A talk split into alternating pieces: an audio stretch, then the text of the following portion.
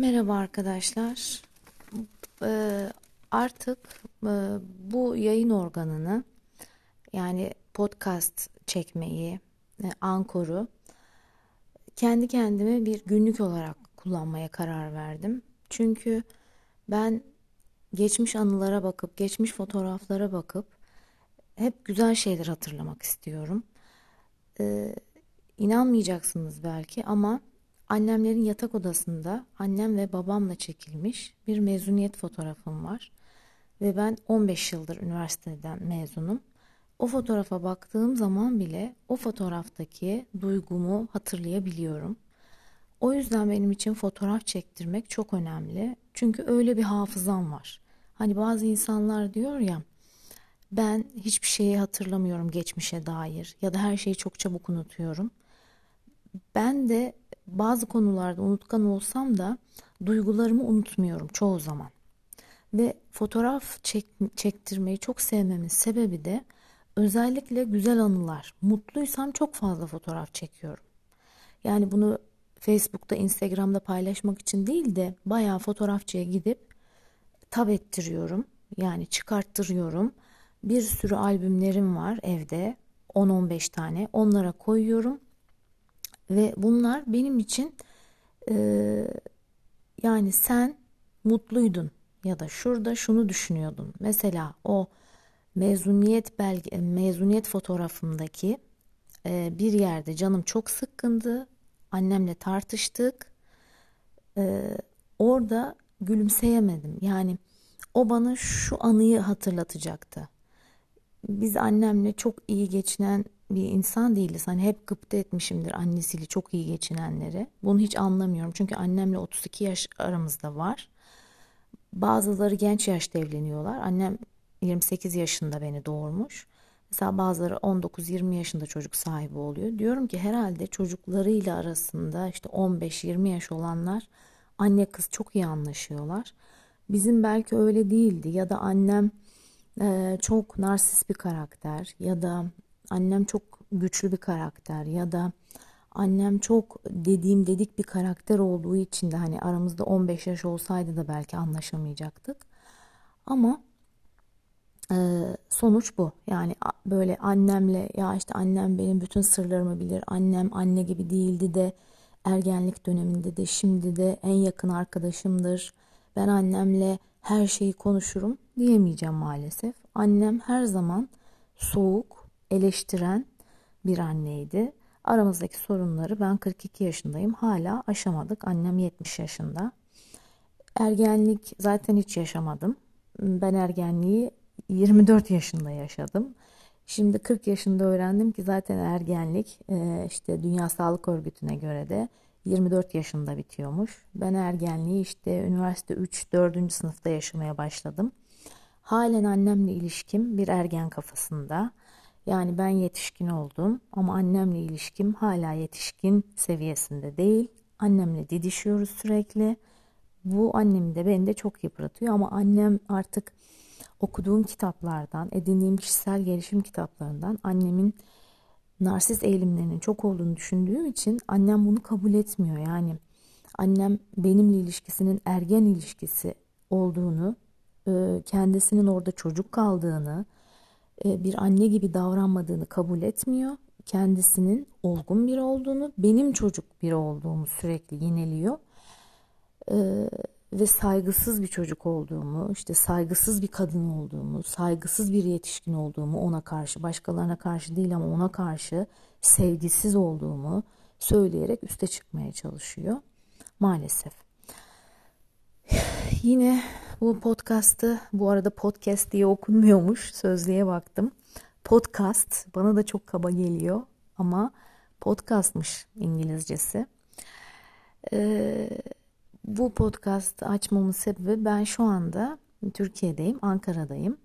Yurt dışı öğretmenlik sınavı için iki yıl sonra, iki yıl aradan sonra tekrar girdim. Dönem dönem bu sınava girmiştim. 7 yıldır ücretsiz izinde olduğumu söylemiştim. 2015 yılında ilk yurt dışına çıkışımızda ben yurt dışı öğretmenlik sınavını İngilizceden kazanmıştım. Mülakata girmiştim. Mülakatta geçme puanı 70'ti. Beni 68 ile elemişlerdi. Ondan sonra mülakatta torpil olduğuna inanmıştım. Ee, çünkü o gün yani şu anda 2005'teki kilomdan 15 kilo fazlayım. İnceciktim. Çok presentable bir şekilde girmiştim. Ee, çok şık gitmiştim. Sordukları soruların 3 soru zarftan çekmiştik. İkisine doğru cevap vermiştim. Ee, zaten sınavı geçmişim. Mülakattayız. 3 sorunun ikisine cevap vermişim. Ama beni elediler ve ben çok kitap okuyan birisiyim. Yani çocukluğumdan, gençliğimden beri çıkarken e, o Ortak Eğitim Komisyonu Milli Eğitim Bakanlığı'ndan, e, TİKA'dan, e, Dışişleri Bakanlığı'ndan, e, Maliye Bakanlığı'ndan, Turizm Bakanlığı'ndan yetkililer oluyor. Karşımda dört kişi vardı. Bir bey, danış temsil heyeti e, temsil heyetinde karşımda duran bize sorular soran bey e, yani temsil heyetinde biz seçmeye yetkili kişilerden bir bey ben çıkarken bana dedi ki çok kitap okumanızı tavsiye ederim. Sanırım az kitap okuyorsunuz. Yanlış bir teşhisti. E, çünkü ba- bana sorduğu sorulardan biri şuydu. Türk eğitim sistemi hakkında bilgi verebilir misiniz? E, o zaman da 4 artı 4 yeni gelmişti ve ben bir e, İngilizce ağırlıklı olan hazırlık eğitiminin verildiği yani eskiden Anadolu öğretmen liselerinde bu verilirdi. E, şimdi adı e, bak 7 yıldır onu da unuttum. Böyle şeyleri de unutuyorum yani fotoğraflardaki duygumu unutmuyorum ama okulun adını unuttum. Neyse hazırlıkta öğretmendim. Ortaokul ve ilkokuldan çok uzaktım. Zaten ortaokul ve ilkokulda çalışmayı sevmediğim için de e, liseye geçmek e, 10 sene sonra kısmet olmuştu. Ve ben o 10 sene ilkokul, ortaokulda çalıştığım yıllara çok acımıştım. Çünkü yani bence ortaokul, ilkokul, hele ilkokul ya da ana sınıfında çalışacak İngilizce öğretmenlerinin başka bir alanda uzmanlaşması lazım lisede, üniversitede çalışacaklarım başka bir alanda. Yani ben ODTÜ'de okurken hep mezun olduğumuzda zannediyordum ki ODTÜ ve Boğaziçi mezunlarını işte o zaman biz mezun olduğumuzda Anadolu Lisesi, Fen Lisesi vardı. Zannediyordum ki ona göre atıyorlar. Yani ben mezun olduğumda mesela hiç düşünmemiştim e, ilkokulda çalışacağımı. Hatta benden işte 10 sene sonra mezun olanlar mesela Şırnak'a gidip bir köy okulunda da öğretmenlik yaptılar. Yani tabii ki ekmek aslanın ağzında. Yani biz öğretmenlik okurken ya ben mezun olacağım işim hemen hazır beni liseye verecekler diye düşünmüyoruz ama hani kura çekiyoruz atandığımız ilde. Ee, mesela eşim de ODTÜ mezunu.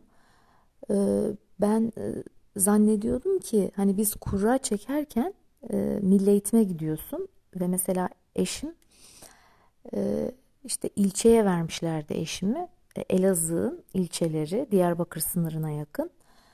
E, ve işte tabii ki bu da doğru yani bayanları e, ilçe merkezine yani mesela terörün olduğu yerlere değil de işte Diyarbakır sınırına yakın daha medeni ilçelere vermişlerdi. Erkekleri de kura çekmeden e, mesela eşim terörün olduğu bir yerde çalışmıştı. Eşim de itiraz etmiş. ODTÜ mezunu ya yani niye haksızlık oluyor? Tamam bayanlar oralarda çalışmasın. Hani daha kötü yerler var Şırnak Hakkari ama keşke kura olsaydı. Hani e, sonra biz evde konuştuk dedik e, dedim ki ya düşünsene ben terörün olduğu bir yere atansaydım mutlu olur muydun? Ya evet sen de haklısın demişti. Zaten bir yıl kalmıştı eş durumundan yanıma Çorum'a gelmişti. Benim Çorum'da Çorum merkezde kura oldu. Yani ilçe milli eğitim müdürü bayanlar şuraya gitsin erkekler şuraya gitsin demedi ama ben de nedense yani o e, ODTÜ'den mezun olduğumda şöyle düşünüyordum. İşte nereye atanırsak atanalım Milli Eğitim Müdürü ya da ilçe Milli Eğitim Müdürü bir bakar. E, hani askerde öyleymiş ya üniversite mezunlarını mesela eşim askerliğini İzmir'de yaptı.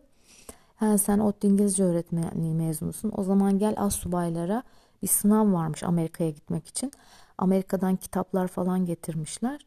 E, sen o zaman e, İngilizce öğretmenliği yap burada e, assubayları onları sınava hazırla diye. Hani askeriye de böyle bir ayrım yapıyorlar. İşte ODTÜ mezunu, Boğaziçi mezunu, İngilizce öğretmeni ise işimize yarar şuraya alalım.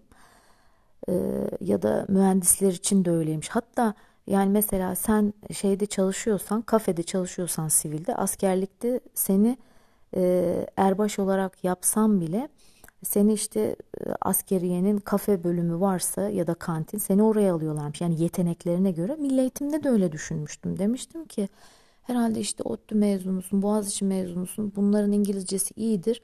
O zaman bunları ilkokulu, ortaokula vermek yerine Anadolu Lisesi'ne işte ya da İngilizce hazırlık sınıfı olan liselere verelim diye düşünürler diye düşünmüşken ee, sonra şöyle bir mesela ilkokul matematik pardon e, ilkokul ortaokul matematik bölümü var. Mesela matematikçilerle konuşuyoruz. İşte lise matematik mezunuyum diyor. Hani liselerde sadece çalışabilirim ya da ortaokulda çalışabilirim. İşte Türk Dili Edebiyatı mezunu var, Türkçe öğretmenliği mezunu var. Mesela edebiyat mezunları sadece lisede çalışabiliyor ama öğretmenlik mezunları ortaokulda da lisede de mi çalışabiliyor yoksa sadece ortaokul mu ne? Ama İngilizce için böyle bir ayrım yok. Yani İngilizce mezunları ilkokulda da çalışabiliyor, ortaokulda da, lisede de yani nereye atanırsa orası gibi. Ama bence bir ayrım olmalı. Ee, mesela ilk mezun olduğum zaman okulumuzun sekreteri bana sen e, devlette çalışma, sana özelde bir ana sınıfında iş bulalım. Benim hatta çevremde e, iş ilanı gördüm. İşte çocuğumun gittiği anaokulunda e, Çankaya'da e, ana sınıfı öğretmen ana sınıfında İngilizce öğretecek birine ihtiyaçları var. Gider çalışır mısın demişti. Ben bunu kendime böyle bir hakaret olarak görmüştüm. Ne? Ben e, ODTÜ'yü bitirdim ki ana sınıfında İngilizce öğretmeni mi olayım? Yani halen de öyle düşünüyorum. Tabii ki çocuklara bir şey öğretmek çok güzel bir şey. Çok sabırlı olmak gerekiyor ama e, yani yani bence severek yapmak önemli. Mesela hiç İngilizce bilmeyen ya da çat pat bilen birisi bile birkaç kelime öğrenip ana sınıfında İngilizce öğretmenliği yapabilir. Ya da çocukları çok seviyorsa ana sınıf öğretmeni e, İngilizcesi tam olmasa da e, hani üniversitelerimizde okurken hani ana sınıfı öğretmenliği bölümünde okurken İngilizce çok da verilmiyor. Ama kendini geliştirmişse bile o bile İngilizce öğretmenliği yapabilir. Hani hem ana sınıf öğretmenliğiyle bütünleştirip çocuk psikolojisi açısından ama e, yani ilkokulda da mesela ben hiç 10 yıldır ilkokullarda derse girmedim. E, artık not verilmiyormuş. E, galiba ikinci sınıftan itibaren İngilizce varmış. 2 ve 3. sınıfta not verilmiyormuş. Sadece işte İngilizce'de şu konularda eksik, bu konularda eksik diye yorum geçiliyormuş galiba karneye. Öyle bir yorum kısmı varmış İngilizce öğretmenlerinin. Yani hani ilkokulda da İngilizce e, öğretmek için çok e, fazla İngilizce bilgisine sahip olmak gerekmiyor. Sadece e, severek o işi yapmak gerekiyor. İşte kitap çok basit, kelimeleri gösteriyorsun. Telaffuzun düzgün olsa yeter e, telaffuzdan sonra böyle hareketli işte yeni mezun bir öğretmen o işi yapabilir ama mesela ben şu anda asla ilkokulda çalışmak istemem çünkü çok yorulurum yani sesimi kaybederim. Çünkü biliyorum ben bir işi yaptım mı en iyi şekilde yapmak isterim ama şu anda ilkokulda 8,5 sene çalıştığım için o gücüm yok yani artık e, çocuklara bir kelime öğretecek gücüm yok.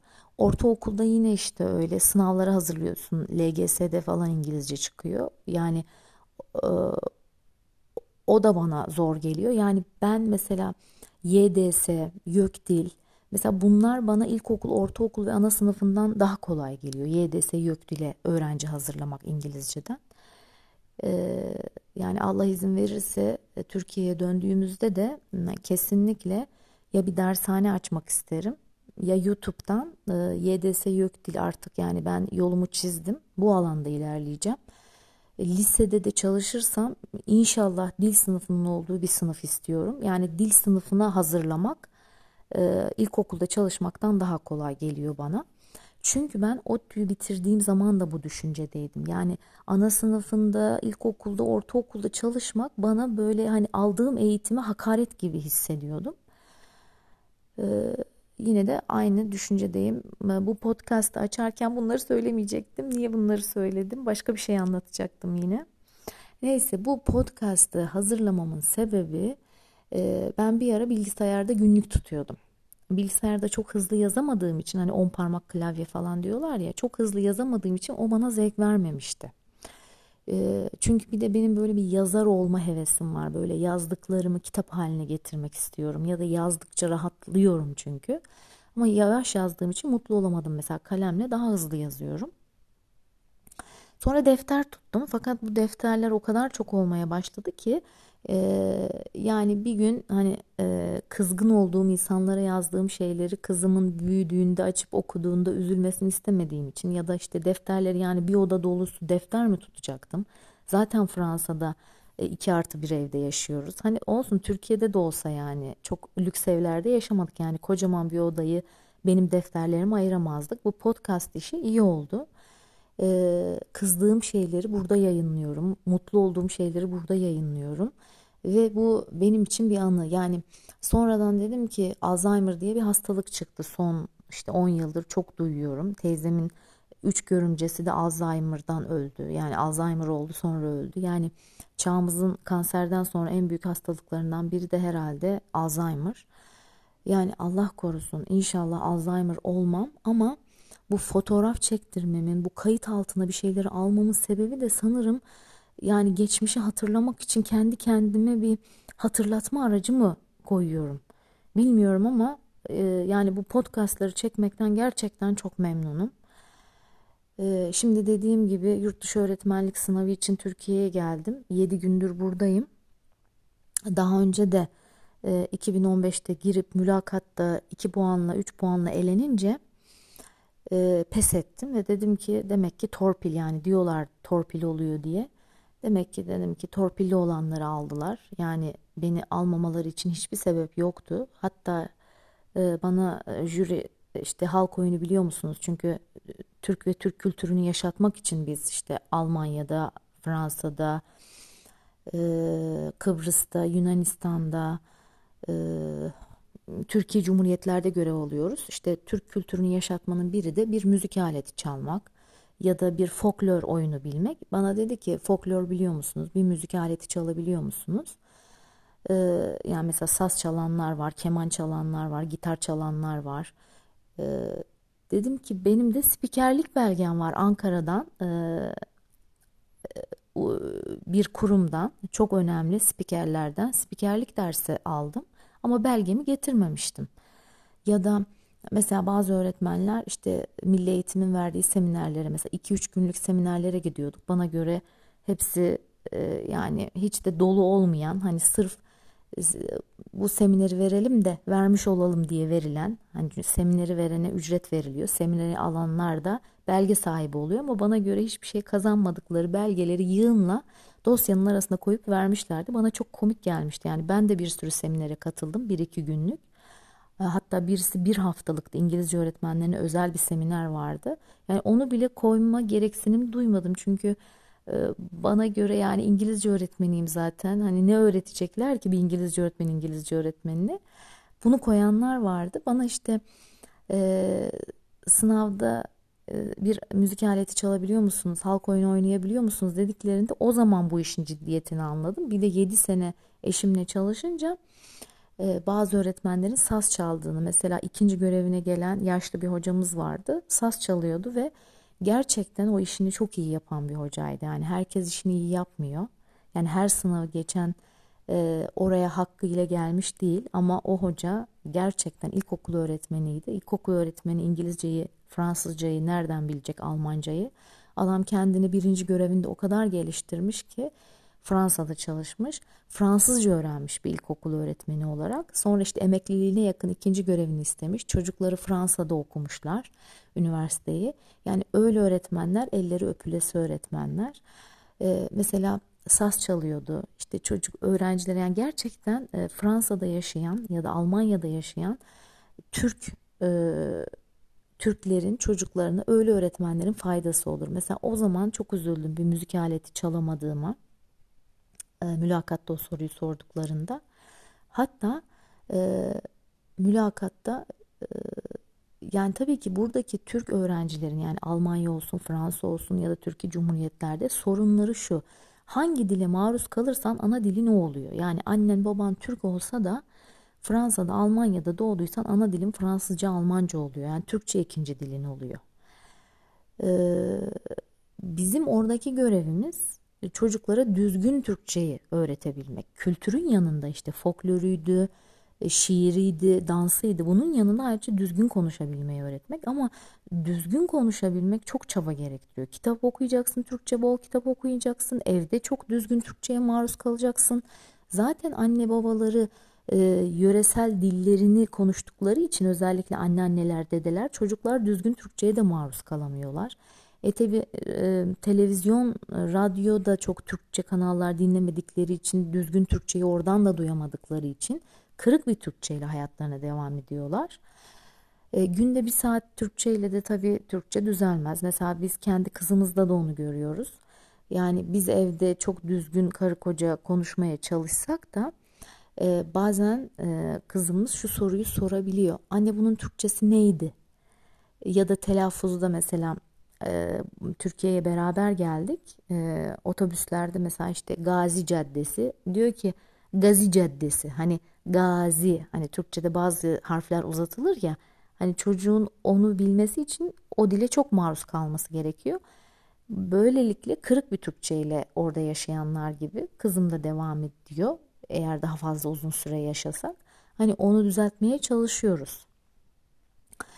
Ee, ama her anne baba işte Gazi'nin Gazi diye işte kızım şöyle okunur bu bilgiye sahip olmak zorunda değil zaten. Ee, mülakatta işte bana halk oyunu oynuyor musunuz dedikleri zaman e, yani şok olduktan sonra Allah Allah neden halk oyunu oy, oy bilip bilmediğimi sordular dediklerini zaman çünkü yurt dışında hiç çalışmış bir arkadaşım yoktu. Daha önce bir bilgim yoktu. Burada işleyişin nasıl olduğunu bilmiyordum. Hayır demiştim. Demişti ki e, işte bir çayda çıra bile bilmez misiniz? Yani dedim ki Allah Allah neden bana bunu soruyor ki? Yani çayda çırayı oynasam ne, oynamasam ne? Şimdi burada yaşayınca evet yani çayda çırayı da bileceksin, başka oyunu da bileceksin, YouTube'dan indireceksin. E, şu nasıl oynanıyormuş çocukları 23 Nisan'da çalıştırabilmek için falan filan. Ee, neyse bu 7 yılda halk oyunu da öğrendim. Şarkı türkü de öğrendim. Neyse çocukları öğretebilirim inşallah. Sınava geldim işte. Ee, bir kere girmiştim. Sınavdan e, 83 taban puan. 83 alamamıştım. 73 almıştım. Elenmiştim sonradan. Sonra yine pes ettim. Dedim ki yani e, dil belgesi İngilizceden e, YDS'den 50 ve üstü almak gerekiyor. E, tabii İngilizce öğretmeniysek 80-90 onu verdik. Dil belgesini verdim. Ama sınavdan da 100 soruluk sınavdan 83 almak yani her baba yiğidin hakkı değil. Gerçekten KPSS'ye hazırlanıp gibi bir genel kültürden hazırlanmak gerekiyor ki ben genel kültüre 15 gün çalıştım. Kendimi o kadar kültürlü hissettim ki dedim ki ya Allah'ım bu KPSS'ye çalışan öğretmenlerimiz ne çok emek harcıyorlarmış. Çünkü biz KPSS'ye girdiğimizde mesela ben e, öğretmenliğe 75 ile atandım ve bizde öyle genel kültür çok da çıkmıyordu. Ama benden sonra 10 sene sonra KPSS çok zorlaştı. Herhalde şimdi zaten öğretmen olmak çok zormuş. Yani din kültür din kültürü öğretmeni kadrosu çok artık.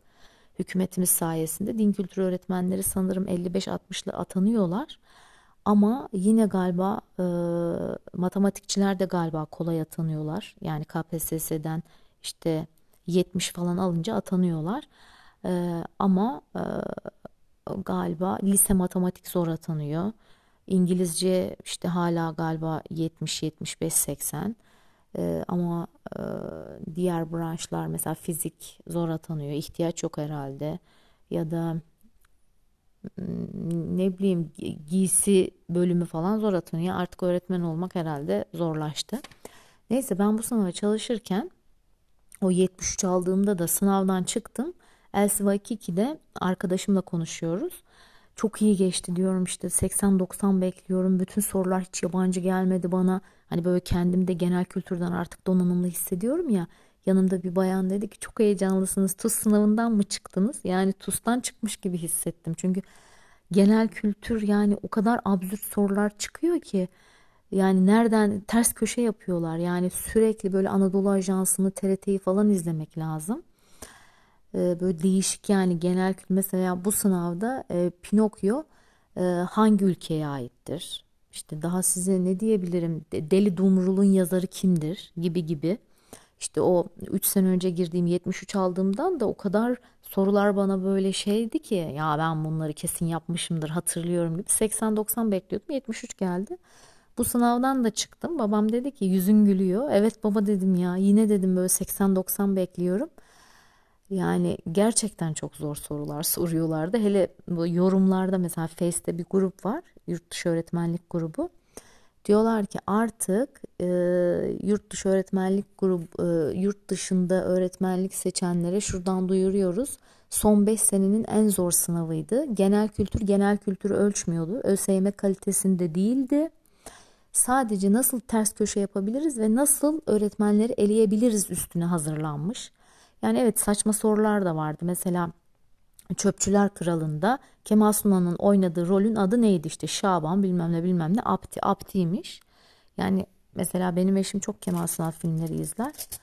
Yani artık midem bulanıyor çocuklarla bütün serileri 10-15 kere izlediler. Eşim diyor ki işte e, saçma sapan YouTube'da çizgi filmler izleyeceklerine Kemal Sunal'ı izlesinler. Ben de onlarla 7 yıldır maruzum Kemal Sunal filmlerine ama hiç yani ya bir Şaban karakteri aklımızda kalmış. İnek Şaban. Hani hiç Çöpçüler Kralı'nda Abdi'ymiş adı. Yani bu, bu tür ayrıntılara dikkat etmiyoruz ve yurt dışına öğretmen seçerken de bunu bilmenin bir artı olacağını düşünememiştim. Yani eşim diyordu Kemal Sunal filmlerini izle izle her sene çıkıyor bir tane. Ya da mesela e, Beatles grubunda işte ölen e, Amerika'da trafik kazası geçirip ölen şarkıcının adı nedir? Mesela bu şeydi kulağıma dolmuştu. Hadi ben İngilizce öğretmeniyim. John Lennon. Bunu hatırlayabilirim ama yurt dışı görevinde işte din kültürü öğretmeni de sınava giriyor. E, kimya öğretmeni de, Türkçe öğretmeni de. Şimdi bunun John Lennon'ı bilebilmesi mümkün değil gibime geliyor yani. E, ya da işte aşağıdakilerden hangisi e, İngil e, ülkelerle e, müzelerin eşleştirilmesi yanlıştır. İşte Paris Louvre Müzesi. Hadi bu bir genel kültür. Bütün öğretmenler bilebilir. İşte London, e, London Gate kapısı. Yani hani orada İngilizce öğretmeni olmayanların işte ya London yazıyorsa, London Gate yazıyorsa doğrudur diye düşünebilirler ama yanlış cevaptı. Yani biraz zorlamışlar yani daha doğrusu ters köşe yapmışlar. Ee, ama ben sınavın iyi geçtiğini düşünüyorum. Ee, zaten sonuçlar cevap anahtarını yayınladılar bugün. Baktım ee, inşallah sınavı geçiyorum. Şimdi ya Allah bismillah mülakata kaldı işimiz. Tabii yine torpilli olacak olanları öncelikli olarak alacaklar da yani artık bana da acısınlar. 7 senedir çalışmıyorum. 7 senedir uçakla geldim gittim. 2000 euro ödedim yani geliş gidiş uçak parasına. Bu sene de kızımla geldik gittik. Allah'tan tatil şimdi Fransa'da. Oğlumla kızım evdeler. Hani o eşim becerikli bir erkek olmasa hani yemek yapmayı bilmeyen 3,5 yaşındaki çocuğu ona bırakamazdım. Hani sınava 3 kere girdim. Üçünde de elendim. Hani bu son şansım artık. Zaten eşimin görevi bitecek. Artık bana acırlar herhalde. 7 senedir ücret almıyorum. 7 senedir 15 kilo aldım. Yani hani devleti zarara uğratmadık. 7 senedir e, emekli maaşım e, yatmıyor yani hani biz çalışırken emekli sandığına da para kesiliyor ya onu ben o 7 seneyi daha sonra çalışıp ödeyeceğim onu. Yani mesela Fransızca öğrendim. İşte B, B1 belgesi aldım. 2 ayda çalışarak B1 belgesi aldım. Hani herkes beni kınıyordu. 7 senede ana dilin gibi Fransızcayı bilmen lazım. Sen hala B2 alamadın mı? Ama gerçekten şunu düşünüyorum. Yani ben Fransa'ya adımı adı atar atmaz Fransızca öğrenseymişim 7 senede B2'yi de C1'i de C2'yi de alır ana dilim gibi konuşurmuş. Ama ben konuşurmuşum. Ama ben ne kadar kendimi kapatmışım ki hani şu isminde E ve N harfi olmayanlar yurt dışında e, yaşamaya pek eliş, elverişli değillermiş ya e, numeroloji analistine e, analistlerine göre analizine göre yani benim de adımda soyadımda e, EN pek yok. E, e, yani ben ne kadar kendimi kapatmışım ki böyle hani işte başka şeylerle ilgileniyordum. Yani mesela ilk geldiğimiz sene işte eve perde almak, e, yatak almak, halı almak, televizyon almak o öyle geçti. Onun heyecanı işte adapte olmaya çalıştım. İkinci sene yine adapte olamamıştım. Yine adapte olmaya çalıştım. Yani kolay değil yurt dışında yaşamak. Ya da işte büyük şehirde yaşıyorsun. E, aldığın eğitimi orada gerçekleştiremiyorsun. Bu çok acı veriyor. Bunları kafaya takıyordum. Yani üçüncü sene zaten döndüm hamileydim. Türkiye'de geçirdim 6 ay. Dördüncü sene işte karar verdim IELTS'e TOEFL'a hazırlanacağım. Beşinci sene e, karar verdim YDS kitabı yazacağım. Neyse velhasılı yıllar böyle geçti. Ben bu sene oturdum iki ayda internetten e, Fransızca çalıştım ve B1 belgesi aldım. Ama gerçekten bu yurt dışı öğretmenliğine talep çok artınca ben ilk geldiğim sene Fransızca öğretmenleri Facebook'tan bu kadar ilan vermiyorlardı ya da Almanca öğretmenleri işte Saint Benoît Lisesi mezunuyum, Galatasaray Lisesi mezunuyum, Galatasaray Üniversitesi mezunuyum. Fransızcadan e, yardıma ihtiyacı olanlara özel ders verebilirim ya da Almancadan bilmem ne lisesi mezunuyum, Almanca özel ders verilir. Yani ilk geldiğim özellikle 4 sene YouTube e, ya da Facebook sayfaları bu kadar özel ders veren öğretmenlerle dolu değildi. Şimdi demek ki bu Fransızcaya ve Almancaya öğretmenlerin ilgisi artınca Türkiye'de yurt dışına kaçmanın yolunu arıyor sanırım öğretmenler. Ya sadece öğretmenler değil, doktorlar, mühendisler de bir şekilde Amerika'ya, Almanya'ya gitmenin, zaten Almanya'ya gitmek için de doktor olsan da Almanca belgesi gerekiyor. Ya da hemşireler mesela çok kurslar açılmış Türkiye'de, hmm, Almanca kursları. Almanya'ya gidebilmek için Almanca kursları açılmış ve çok fazla Almanca, Fransızca özel öğretmene, dershaneye ihtiyaç var. YouTube'da artık dolu yani Fransızca öğretmenleriyle. Türk olsun, yabancı olsun, işte e, Arap köken dediğimiz bu Fas, Tunus, Cezayirli olup Türkiye'de Fransızca öğretmenliği mezunu olanlar mesela diyor ki hani Fas, Tunus, Cezayir'de Fransızca konuşuluyor ya ana dil olarak. işte ben ana dili Fransızca olan bir ülkede doğdum, büyüdüm. E, Türkiye'de Fransızca öğretmenliği okudum Marmara Üniversitesi'nde uygun fiyata Fransızca dersi verilir. Yani uygun fiyatı dedikleri de saati 150 TL. Açtım sordum çünkü şu TCF'ye hazırlanmak için.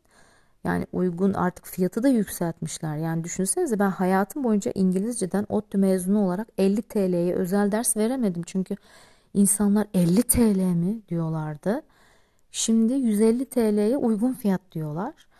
Ee, yani Gerçi Türkiye'de şunu da fark ettim. Bu podcast'ı açmamın sebebi de buydu. Türkiye'de fiyatlar almış başına gitmiş. Ee, çok fazla her şey yükselmiş. Yani mesela bir ekmek sordum 4,5 TL. Ben televizyondan dinliyordum da Türkiye'de ekmeğin 4 TL olduğunu. Hani hala aklım işte 2 liradır falan. Dün bir çavdar ekmeği alayım dedim. Tabii çavdar ekmeği normal ekmeğe göre pahalıdır. Bunu biliyordum ama işte ben 4 lira falan onu düşünüyordum. Kadın 6,5 lira deyince şok oldum. Dedim ki peki 2 liraya falan bir ekmek var mı? Kadın herhalde bu Türkiye'de yaşamıyor uzaydan geldi gibi baktı. Yok dedi hanımefendi artık 2,5 liraya ekmek yok. Beyaz ekmek 4,5 lira dedi. Yunus Market'te ben yani şoka girdim. Hani Türkiye'de her şey artmış. Mesela otobüs kartı kullanıyorum. Eskiden öğretmen 3 lira falandı. Şimdi 5 lira olmuş. Ee, otobüs kartı. Ya da ne bileyim bir fotokopi çektirdim. Mesela sayfası bir buçuk lira aldılar. Eskiden 25 kuruş 50 kuruştu. Şimdi bir buçuk lira sayfası fotokopinin. Yani bu ekonomik dar boğazda insanlar nasıl geçiniyorlar? Yani asgari ücret 4250 olsun ama fiyatlar çok yükselmiş. Yani salatalık 40 lira mesela kilosu. Allah yardımcısı olsun insanların çok zor. Ama asgari ücret alanlar da memnunlar yani diyorlar ki yo biz çok iyi geçiniyoruz. Yani nasıl bunu diyebiliyorlar anlamadım. Neyse bu podcast'ı açmamın ikinci sebeplerinden biri de şuydu. Türkiye'de insanların gerçekten suratları çok asık. Onu fark ettim. Çok mutsuzlar.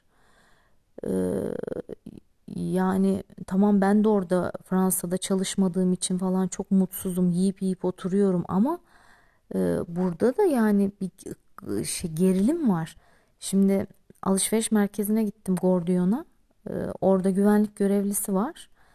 E, işte annemle geçiyoruz e, şeyden güvenlikten. Anneme HES kodunu sormadı. Mesela Cepa'da ve Kent Park'ta çok ciddiye alıyorlar. Dört tane güvenlik görevlisi koymuşlar. Dördü de tek tek bakıyorlar. Gordiyon tabii Ankara'nın biraz daha uzağında kaldığı için çok önemsemediler. Bir de annem e, hani öyle elden ayaktan düşmüş bir yaşlı değil ama zor yürüyor ayakları ağrıdığı için artık onun için mi geçebilirsiniz dedi ama bana sordu. İşte herkes telefondan gösteriyor. E, Fransa'da da benim e, Hayat Eve Sığar programı açılmadı. Eşim dedi ki Türkiye'ye iner inmez onu aç. HES kodunu yükle. Ama nedense e, mavi kartlı mısınız? Yurt dışında yaşayanlar mavi kartlı oluyormuş. Hani biz ne Fransız vatandaşıyız ne Türk arada telefon da demek ki ona göre HES kodunu yükleyemedim ama bir yere yazdım.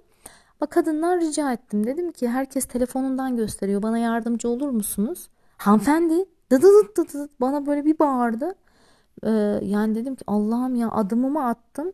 Hani annemler e, e, benim iki çocuğa da bir hediye alabilmek için hemen ertesi gün işte alışveriş merkezine beni götürdüler. Çocuklara hediye almak için.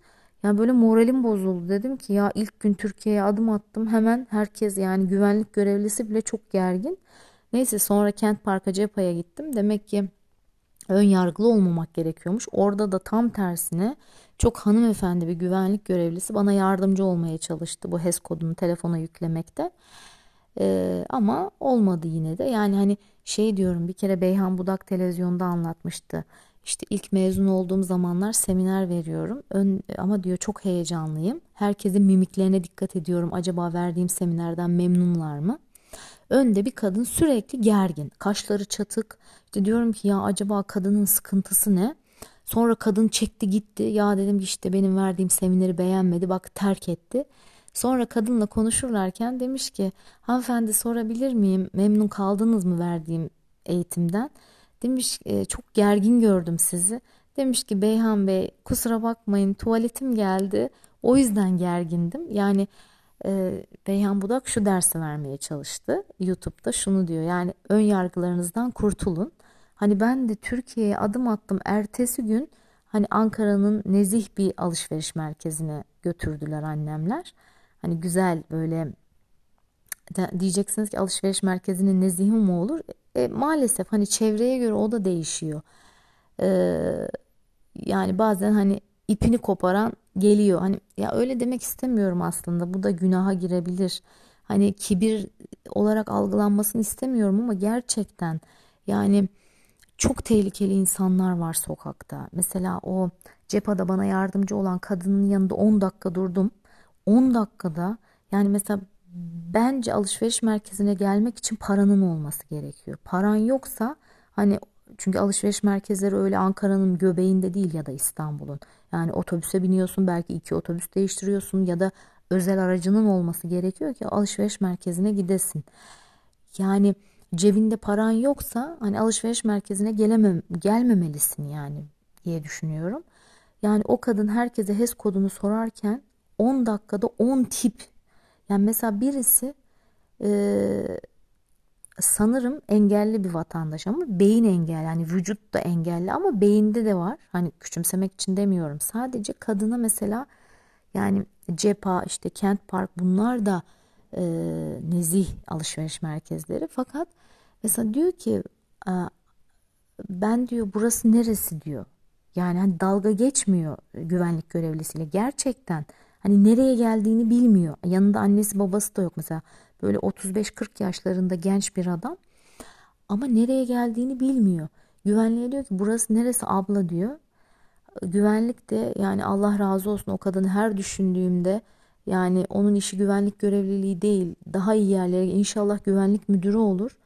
Kadın mesela o benim o soru sorduğum kadın beni azarladı. Hanımefendi anlamıyor musunuz dedi. Ama bu kadın e, nasıl yani mesela burası neresi hani beyefendi siz burası neresi bilmiyorsanız niye geldiniz demesi gerekirken beyefendi burası Kent Park. Adam bir daha soruyor abla abla e, yaşam kente nasıl gidilir ben yaşam kente gitmek istiyorum. Beyefendi bilmem ne minibüslerine bineceksiniz. Yani kadın o güvenlik görevlisinden Allah razı olsun tek tek anlattı ve böyle mimiklerinde ya sen gerizekalı mısın burada ne işin var imasında hiç bulunmadı. Mesela benim o Gordion'da ilk güvenlik görevlisine bu HES kodu nasıl telefonu indiriyor dediğimde hanımefendi anlatıyorum anlamıyor musunuz?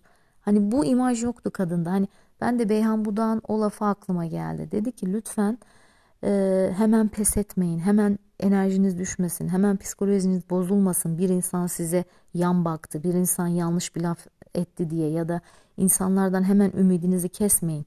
O gün o insanın o ruh halidir ya da o insan yanlış insandır ama iyi insanlar var.